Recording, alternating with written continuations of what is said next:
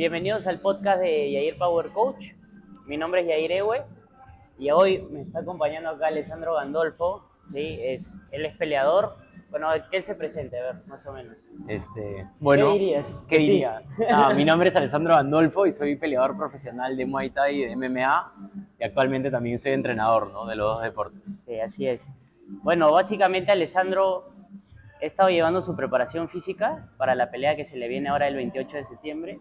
¿No? Estamos a una semana y bueno, lo he conocido acá en Lab, que es donde estamos grabando. Eh, y por eso me, me, llamó la atención, o sea, cómo es él como persona y deportista. Y creo que se le pueden sacar buenas cosas, buenos temas de conversación tanto en el deporte como en la vida. Por eso le escribí para entre, entrevistarlo y, escucha, vamos a ver qué sale. Pues. Primera, primera pelea que hacemos juntos. Sí. Va a ver, más o menos quiero que nos cuentes cómo han sido tus inicios en el deporte, ¿no? Si solo fue Muay Thai, porque empezaste por Muay Thai en artes marciales, no. o por dónde empezaste. Ahí hay un buen dato que no mucha gente sabe. Mi primer deporte fue el Jiu-Jitsu, en verdad. A mí ah, no, me, no me gustaba que me caigan puñetes en la cara. Claro. Eh, y cómo encontré el Jiu-Jitsu fue algo del barrio. Yo crecí en Villa eh, y todos mis amigos entrenaban, todos los, la mayoría eran mayores que yo. No me dejaban pertenecer mucho al grupo entonces abrieron una academia de Muay Thai y Jiu-Jitsu y este espacio era el único espacio que no me podían votar por ser el más chivolo. Claro. Eh, y realmente ahí es donde, donde me conecto con el Jiu-Jitsu, con el Muay Thai y ya después uno de los que era mi profesor en ese momento me lleva a mi primera escuela que fue el Sniper. Ah, maya. O sea, empezaste por, el, por grappling. Grappling.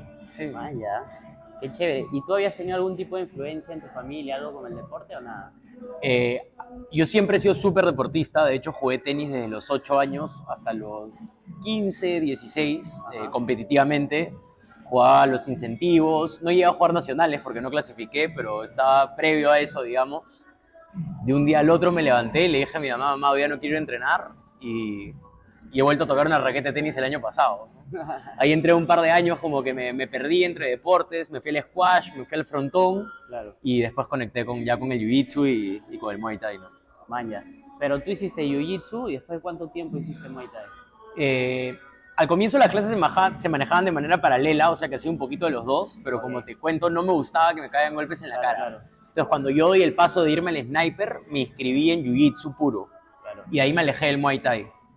Y de nuevo, en el sniper también, el entrenamiento era paralelo, ¿no? Había jiu-jitsu, había muay thai, y ahí conocí a mi primer entrenador, que fue Pichu Carrillo, y... Ah, Pichu estaba en el sniper. Ya estaba en el, él ya estaba en el sniper, sí. Ah, y me sacó mi, primera, mi primer tope, que fue en, por Pramuk, ahí por, en el Fundo de Dría, ajá, ajá. y desde que competí me gustó tanto que dejé el jiu-jitsu de lado, más bien, ¿no? Y ya después me he vuelto a reencontrar con el jiu-jitsu cuando, cuando quise hacer la transición al MMA, ¿no?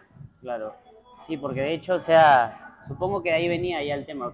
Al ser competitivo, porque eres competitivo, o yo Sí. también soy competitivo, eso es lo que te jaló a moverte de deporte, o sea, o decidirte por uno, mejor dicho. ¿no? Sí, ¿no? Y me, pasa la fecha, ¿no? Un montón de gente me dice, pero ¿por qué peleas? ¿Qué, ¿Por qué? ¿Cuál es? Sí, sí. Yo siempre lo he visto como, como una competencia, ¿no? Y finalmente me enamoré de ese deporte, la única manera de competir es pelear, no, tengo, no hay otros caminos. ¿Cuándo es la última vez que has peleado Muay Thai? Eh, yo tuve una para larga desde el 2018 y el año pasado hice dos peleas, una en mayo y el otro en octubre. O sea, del 2018 al 2023 no peleé. ¿Y MMA? Ahí sí nos tenemos que ir un poco más atrás. A MMA yo creo que del 2017 ha sido mi última pelea. 2017, o sea, estamos hablando que estamos, seis años. casi. Seis añitos. Seis años que estás volviendo. Seis años sí. Seis años sin, sin competir, ¿no? Pero creo que nunca, nunca dejé de entrenar. No, claro, eso sí, pero a la competencia, o sea, medirte y más que, más que medirte hoy por hoy, ¿por qué lo estás haciendo? Eh, mira, la verdad, te soy sincero, es gracias a, es gracias a Fight Lab. ¿no? Eh, aquí encontré un ambiente con, con, chicos jóvenes que se estaban preparando para competir. De hecho, bueno, contigo también formamos parte de la última pelea de, de Ian. De Ian, claro. Y eso hizo que me, que me reconecte con, con, el MMA, ¿no? Porque mi plan en verdad era ya quedarme peleando Muay Thai, ¿no? Eh, el MMA es un, deporte duro que exige el 100% de tu tiempo, el cual yo no lo tengo. Entonces, no, no lo tenía mucho en mis planes. Sí, o sea, de hecho, para que sepan un poco de contexto, Ian un día me escribió para que lo entrene porque tenía que hacer cierto fortalecimiento porque estaba lesionado en la rodilla y fue donde él regresó a Estados Unidos y empezamos a entrenar de manera personalizada y ahí apareció Alessandro, que Alessandro ya entrenaba acá en FileUp con el equipo de competencia y se metió como de curioso a ver el Sí. entrenamiento, probar, le gustó y empezamos a armar un grupo pequeño. Si no, yo vi, vi las cosas que, que estabas trabajando con Ian y la verdad que me llamaron mucho la atención. Eh, nunca me había cruzado con una preparación física tan específica para el MMA en California. Había visto un poco de los trabajos que, que te iba haciendo con Ian, pero por eso me apunté rapidito, ¿no? Sí. De hecho, claro, ya tenemos unos meses trabajando y para mí, dentro de todo, la preparación física, más de depor- deportes de combate, también fue algo nuevo, pues porque de hecho, bueno, tú sabes, tú me, me jodes bastante con eso de chancón, de que estudio, y es porque... Eres el entrenador más chancón que he tenido, no es broma, no es broma, pero está bueno, está bueno, por, por eso está tan actualizado. Claro, porque trato, trato de estar como que actualizado, pero, o sea, al final el estudiar me da herramientas para, pucha, ponerlo en práctica con ustedes, ¿no? Porque de hecho todos estos meses lo que trato es poner en práctica y ver qué va funcionando y qué no va funcionando. Siempre traigo cosas, o la evaluación, o la- el último cuestionario que le traje hace poco. No, y, y te lo digo, como, como deportista se, se siente, se siente la diferencia. Bueno, yo te lo recuerdo a cada rato, ¿no? Sí, pero, pero sí, o sea, siento, es muy fácil para mí ver la diferencia antes y después de conocerte, ¿no? Claro. Y justo yendo por el tema de la preparación, es- esta última preparación en general, tanto la preparación física como el tema de, de lo que ha sido entrenando los deportes de combate, eh, ¿qué tiene de distinta a las demás? Más allá que Eh. sea el retorno de MMA. Sí, eh, creo que, o sea, hoy en día siento que soy un peleador con, con bastante experiencia, ¿no? De hecho, han pasado seis años de la última vez que peleé MMA, si no han sido siete, en verdad no estoy tan seguro. Eh, y, y nada, en estos siete años he madurado mucho como deportista, pero sobre todo como persona, ¿no? O sea, que creo que, que el enfoque, la mentalidad, la tranquilidad con la que llevo a esta pelea es distinta, ¿no? A la que tenía cuando era más, cuando era más chivolo. Claro, de hecho a ese Alessandro que pasaron 6, 7 años, comparando, o sea, en esa época de Thai y MMA de los dos, ¿qué es lo que ves que más ha cambiado? Más allá que me dices, claro, he madurado, pero por ejemplo, mentalmente, ¿qué diferencia notas? Físicamente, ¿qué diferencia notas? Eh, bueno, creo que lo que la experiencia me ha enseñado es soy más inteligente a la hora de entrenar, no solo física, sino mentalmente también. Eh, de chico, por ejemplo, algo que me pasaba mucho era me sobreentrenaba, Claro. ¿no? Yo siempre, siempre fui un peleador conocido por mi cardio, por mi cardio, nunca me canso, hasta la fecha no me canso peleando, Sí, sí, no me acuerdo cuándo es la última, cuándo es la última pelea que me cansé. Eh, pero eso hacía que me sobreentrene, ¿no? Que me llevaba a límites que finalmente creo que ya no llegaba a la, a la pelea en mi, en mi peak de performance Claro, porque ya estaba muy desgastado. ¿no? Claro. Eh, y claro, la única forma de balancear eso es cambiando la mente, ¿no? Porque si no cambias la mente te va a quedar esa, esa duda o ese miedo de entrené suficiente, no entrené algo suficiente. más. Y a mí personalmente algo que me ha ayudado mucho en mis últimas tres peleas es la, la meditación y la visualiz- visualización, que recién lo, lo sumé a mi juego a partir de 2018, que hice mi última pelea. Ajá. De ahí seguí meditando, pero ya no vi- visualizando porque no habían peleas. Y cuando regresé el año pasado a pelear, lo volví a usar y la verdad que es una herramienta que a mí me, me funciona muchísimo. Claro. De hecho, justo quiero ir también por el lado de la mentalidad. O sea, ¿tú crees qué tan importante es la mentalidad? No solo en el deporte, pero primero vamos a ir por el deporte. ¿Qué tan importante crees que es en el deporte, en el alto rendimiento? Porque ustedes hacen alto rendimiento, compiten. ¿Qué tan importante es trabajar la mente? eh, el tema de esa meditación, visualización. controlar? Personalmente creo que es la diferencia entre el éxito y el fracaso. ¿no? Eh, un deportista puede tener todas las cualidades físicas, todas las cualidades técnicas, toda la fuerza, todo el cardio, pero si no tiene una solidez mental, van a haber momentos en los que, en la pelea, durante el entrenamiento, o en otros momentos de estrés, en que se va a quebrar ¿no? y no va a poder conseguir sus objetivos, definitivamente. Sí, de hecho, bueno, yo tuve una experiencia, pues, ¿no? Como sabrás, yo he peleado hace 10 años Sí, una vez. sabemos todo, sabemos Claro, todo. claro. Claro, mi, mi, mi- no tuve carrera porque tampoco era lo que buscaba y tampoco que- considero que me llevaron por el camino correcto, ¿no? Porque yo nunca hice una pelea ni- de hecho nunca hice una pelea en mi vida y me mandaron a una profesional, o sea, me quemaron mal. pues, ¿no? De la vieja escuela. Sí, la vieja escuela tal cual. Pero lo que sí me sirvió, yo siempre digo, los que me han preguntado en algún momento, que esa preparación de dos meses para la pelea, de la forma que fue, porque seguro no fue la correcta, igual me sirvió un montón para darme cuenta de qué puedes conseguir trabajando la mente enfrentando tus miedos, porque enfrentas tus miedos a choradazo en este deporte, sobre todo que sabes que te vas a subir a pegar con alguien, tienes un miedo terrible. Y saber enfrentar ese miedo y subirte y pelear a pesar de tener miedo, y sentir adrenalina, de estar metido en una jaula y muchas cosas, además de tú hacer lo que tienes que hacer para poder conseguir eso que tanto quieres, que al final es una victoria, al final hay cosas que escapan de tus manos, puedes hacer mucho, pero al final la victoria no puede escapar de tus manos. Pero el trabajo que hay de mente, más allá de lo físico, es brutal, ¿no? O sea, lo que te puede enseñar los deportes de combate en ese sentido. Sí, claro, ¿no? Yo, yo, yo estoy convencido de que o sea, mi carrera como deportista también me ha ayudado a, madurar mucho como, como ser humano, ¿no? Por ejemplo, algo que yo siempre le digo a mis alumnos y a mis amigos es que es ese miedo, ¿no? Tú siempre antes de pelear la realidad es que te vas a cagar de miedo. Sí, o sea, no hay, no hay el peleador que te diga que, que, está tranquilo, que la noche anterior, que antes de la pelea está relajado. Desde mi punto de vista, o te está mintiendo o no está muy hecho para el deporte, ¿no? Entonces, después de todas estas ideas que van y vienen, aparecen en tu cabeza, entrar al ring y hacer un buen performance, que puede ser ganar o puede ser perder, pero te hace mirar para atrás y decir como que, ah, de, de que él tenía tanto miedo, ¿no? Claro, y, claro.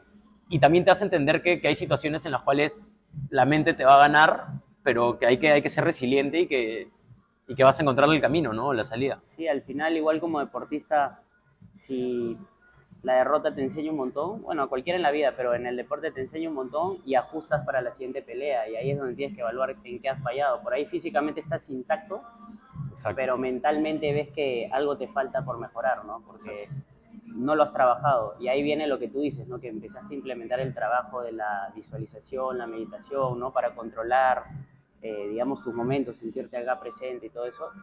Y esa es una chamba que no muchos hacen, de verdad. O sea, que si bien en el primer mundo se sabe, porque los deportistas olímpicos o pucha, ya UFC, todos ellos se aplican un montón de mentalidad, todavía, por ejemplo, acá en Perú hay muchos que no la aplican, ¿no? Que creen que, no, es necesario trabajar la mente, basta con el físico. No, y hay gente que te lo dice con, con una soltura de, nah, claro, ah, ¿para qué? Claro, todavía es como muy vieja escuela de no pain, no gain Sí. prácticamente, sobre entrénate y vas a conseguir el éxito. Pero bueno, lo que, lo que dices, tú creo que es un claro ejemplo, ¿no? Ahora, cada vez que ves una entrevista a un deportista de alto rendimiento, sea básquet, fútbol, cual. o peleadores, todos, todo, la gran mayoría tienen un, tienen un backup mental, ¿no? Tienen Sí, un claro. psicólogo, tienen un coach, tienen alguien que los va llevando, ¿no? Sí, tienen todo un equipo.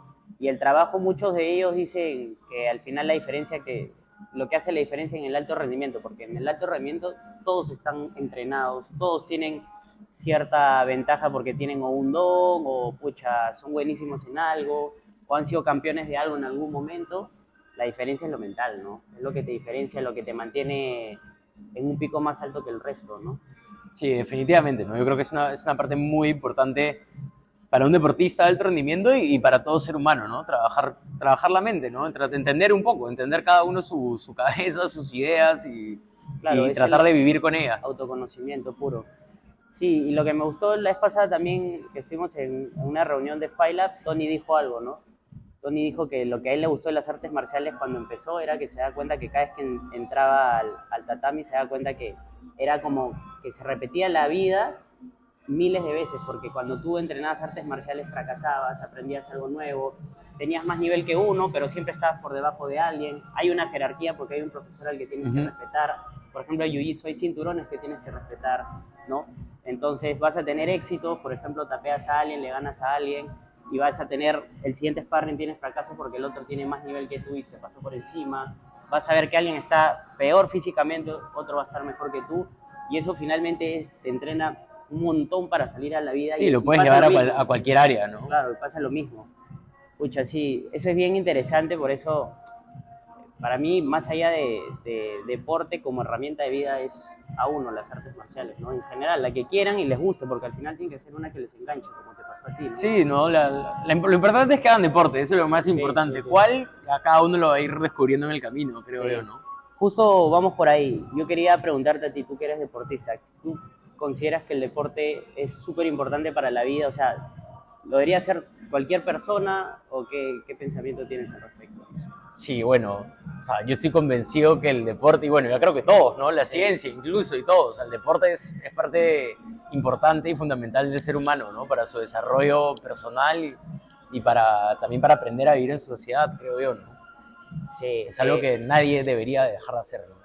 Sí, de hecho, como dijimos antes, ¿no? La idea, gente, es que prueben distintos deportes. Claro, sobre todo hoy en día que hay, hay, hay, hay todo, ¿no? Hay todo, hay para todo, hay opciones, ahora con la tecnología. Ya no hay excusas, en verdad, ¿no? No, no, El que no no. entrena es porque no quiere. Ya puedes aprender hasta por videos de YouTube, o sea... Y todo, hay todo. Hay todo, hay todo. Puedes seguir cuentas en tus redes sociales de gente que te Todo, guste hay deportes, siguen saliendo deportes nuevos, o sea, no, es- son excusas, ¿no? El que no quiere entrenar es porque no quiere. Sí, tal cual, tal cual. Y definitivamente el deporte te va a mejorar la salud, la mente, la vida, ¿no? En general. Y quería hacerte una consulta que me parece súper importante. En tu vida, en algún momento de tu vida, sea grande, chico, ¿ha pasado algo que te ha hecho dar una vuelta de 180 o 360 grados en cuanto a cómo vivías, cómo pensabas, eh, más allá del deporte, o sea, algo? Sí, sí. Y, Ah, claro, hay momentos en que la vida te, te mete un buena- una buena cachetada para que te levantes, ¿no? claro. ¿Y qué, qué es lo que, o sea, cambió, básicamente? Eh, a mí personalmente lo que esta situación me enseñó fue a disfrutar los momentos, este, a los momentos más cotidianos, ¿no? A veces damos, este, Por hecho. damos por hecho que, que- que nos levantamos todos los días y que tomamos desayuno y que nos vamos a entrenar o a trabajar y vivimos en un automático cuando...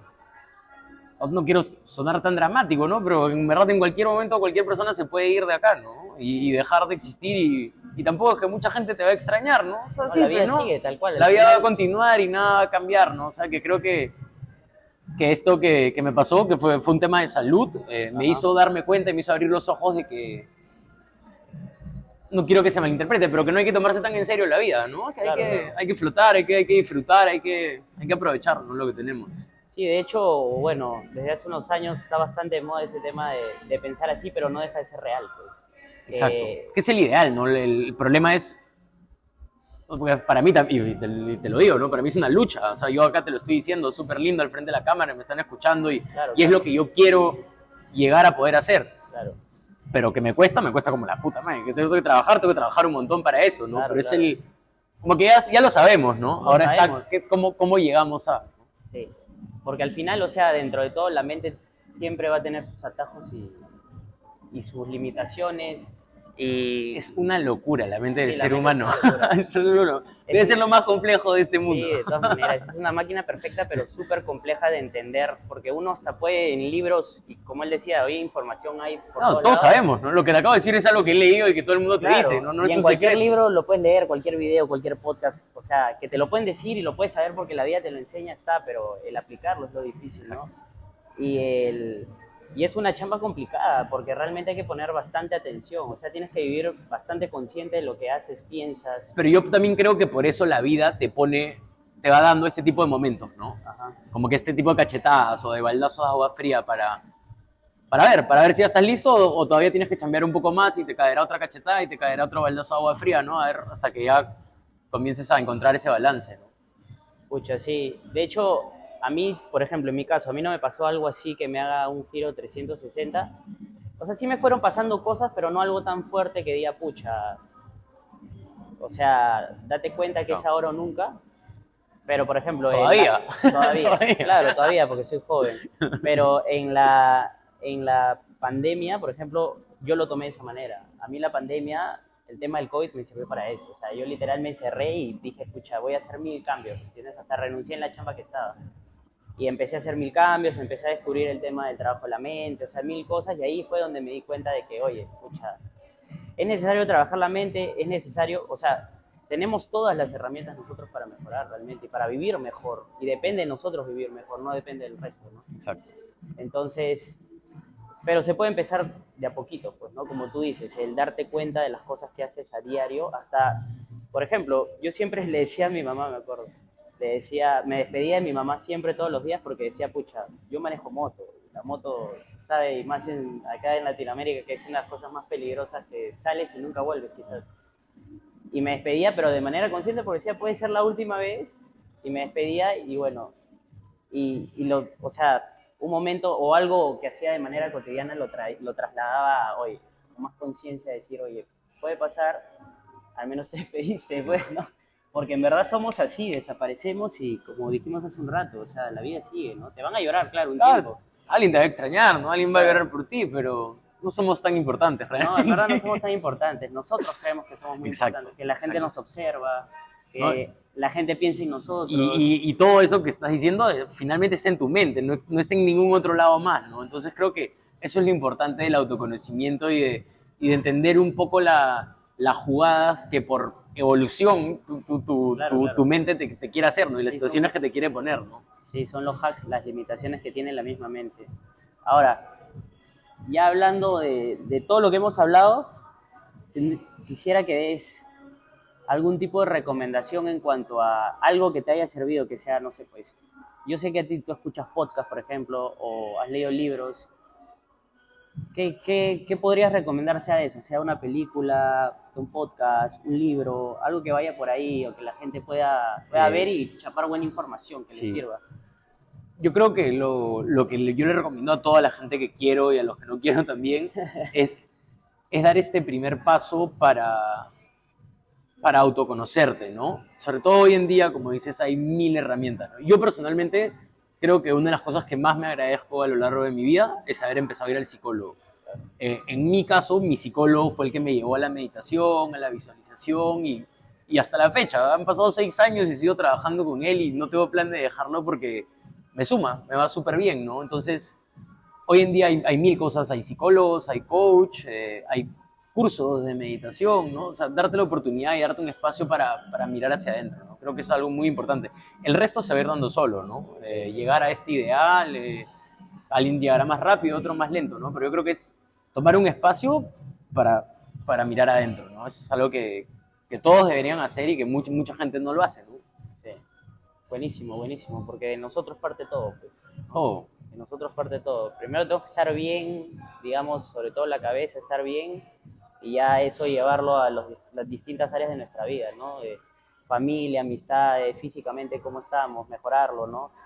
Eh, y mejorar distintas capacidades, pero partiendo de la mente. y del Y trabajo mientras, mientras mejor estemos nosotros, somos mejor con el resto también. Le sumamos más a nuestra familia, Claro. a nuestros amigos, a nuestros seres queridos.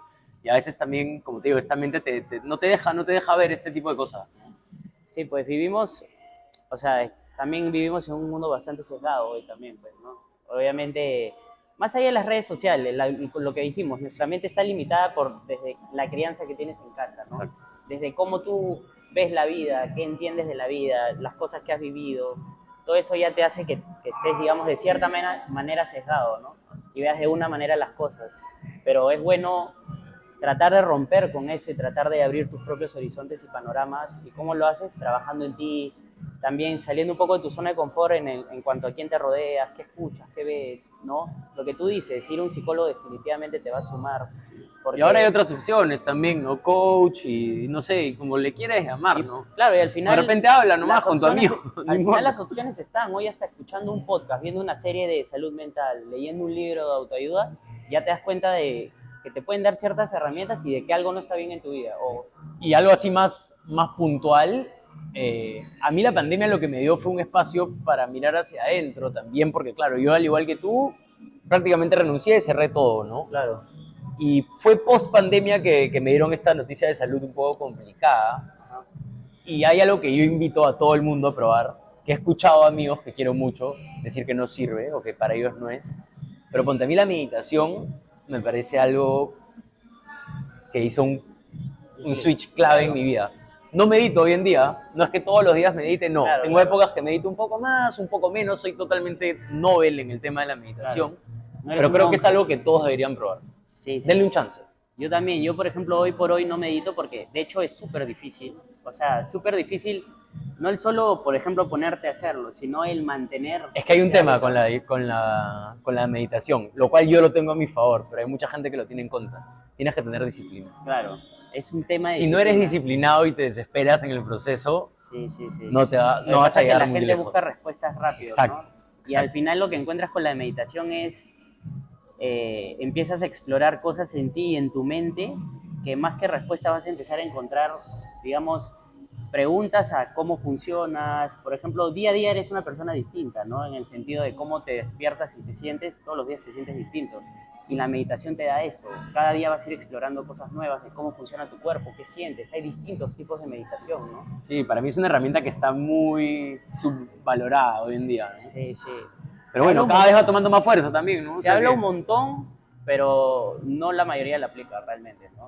Justo el otro día estaba conversando con un gran amigo que también le, le gusta meditar mucho, que es Michael Zucker, que me llevó un poco a este tema, y me decía que hay estudios que si el 30% de una población medita, todos los indicadores de felicidad, bajan los de todos los, o sea, todos los indicadores que podamos analizar van hacia bien. Claro, claro, claro. Solo con el 30% de una población X meditando. Sí. Sí, definitivamente mejora. Te va a hacer mejor persona y al final que conectes contigo es lo mejor que puede hacer un ser humano al final. Y bueno, para cerrar te quería hacer este, te quería pedir qué acción le puedes recomendar a la gente que pueda aplicar para que empiece a mejorar. Una acción, algo que haga más allá. Ya dijiste la meditación, pero algo más. No sé.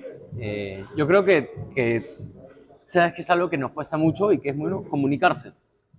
Algo tan básico y tan fácil como eso es comunicarse. Decir, decir lo que sientes, decir lo que piensas eh, con tu papá, si no tienes un papá con tus abuelos, si no tienes un abuelo con tus amigos. Lo que busquen algo. Creo que simplemente el hecho de comunicar y abrirte un poco te va a dar, te va, te va a sumar, ¿no? Así no sea un psicólogo, así no sea un coach, simplemente tener una conversación con alguien que confías te, te puede ayudar a, no sé, te pueden dar un consejo muy cojudo que de repente te, te cambie la vida, ¿no? Sí. Entonces eso, ¿no? Tenemos cierta dificultad de, de comunicarnos, de decir lo que, lo que sentimos, lo que pensamos. Sí, hay Eh, poca capacidad, ¿no? La- sobre todo hoy con el tema de, de la tecnología, la gente se comunica menos directamente. Exacto. Claro, un montón escriben, puedes mandar audios, videos, todo lo que tú quieras. Ah, no, si le dices que se comuniquen Y por... mostrarte incluso de una manera que no eres en eso, pero el conectar humano a humano es lo que se ha perdido, ¿no? Y es lo que suma un montón. De hecho, antes de venir estaba escuchando un podcast que estaban hablando de, de nutrición y de enfermedades y de cómo funciona el cuerpo y cómo mejorar la salud. Y el médico este daba eh, la pauta de que hay estudios y han hecho pruebas de que se puede mejorar simplemente mejorando tus relaciones o con tu pareja o con tus padres o con la persona que convivas o tengas al lado, mejora tu relación con esa persona, comunícate más, demuéstrale más amor, cariño, tenga más contacto cuerpo a cuerpo y puedes mejorar incluso enfermedades, dolores, todo eso, porque con la mente podemos, digamos, controlar, incluso mejorar ese tipo de cosas, pero obviamente siempre yendo hacia el lado de conectar con uno mismo como, humano, tu esencia, ¿no? Que es lo que estamos totalmente desconectados. que es un hoy. poco, o sea, te sigue ayudando en este camino del autoconocimiento, ¿no? Eso es a lo que, a lo que regresa todo. Sí. Y bueno, llegamos hasta acá. Espero que en algún momento podamos hacer otra porque en verdad me, me ha gustado y, y como dije al principio, yo cuando te he conocido, porque en verdad te conozco relativamente poco tiempo, eh, sí vi que, que eres una persona que tiene, digamos, cierta profundidad, ¿no? Entonces por eso quería grabar contigo, dije, pucha, se viene el evento, va a pelear todo. No hablamos Me nada de encanta- Sí, me encantaría hablar con él más allá, de paso conocernos más también, porque nos conocemos acá en el entrenamiento y hablamos de eso, lo que hacemos bromas ahí en grupo, ¿no? No, la verdad, muchas gracias por la invitación y sobre todo por, por estos últimos meses, por la preparación. Creo que llegó esta pelea después de seis años, creo que va a ser mi, mi mejor performance, por lo menos físico, estoy seguro, ¿no? Y creo y ese es, ahí, hasta, hasta ahí puedes llegar tú. El resto, el resto ya Sí, sí. depende de mí. Sí, bueno, igual vamos a estar ahí el 28 de septiembre apoyándolo en el FFC, FFC 66, ¿no? Sí. 66. El 28 de septiembre, bueno, la próxima semana. Y nada, acá, acá dejamos el podcast, la entrevista, espero que les haya gustado. Síganme en mis redes como Yair-Power Coach, Alessandro Gandolfo. Y si pueden, vayan a apoyarlo, que vamos a estar ahí con todo para ese día. Y si no, lo ven por la tele. Claro. Movistar o DirecTV. Tal cual. Ahí estamos. Cuídense, gente. Gracias. Chévere.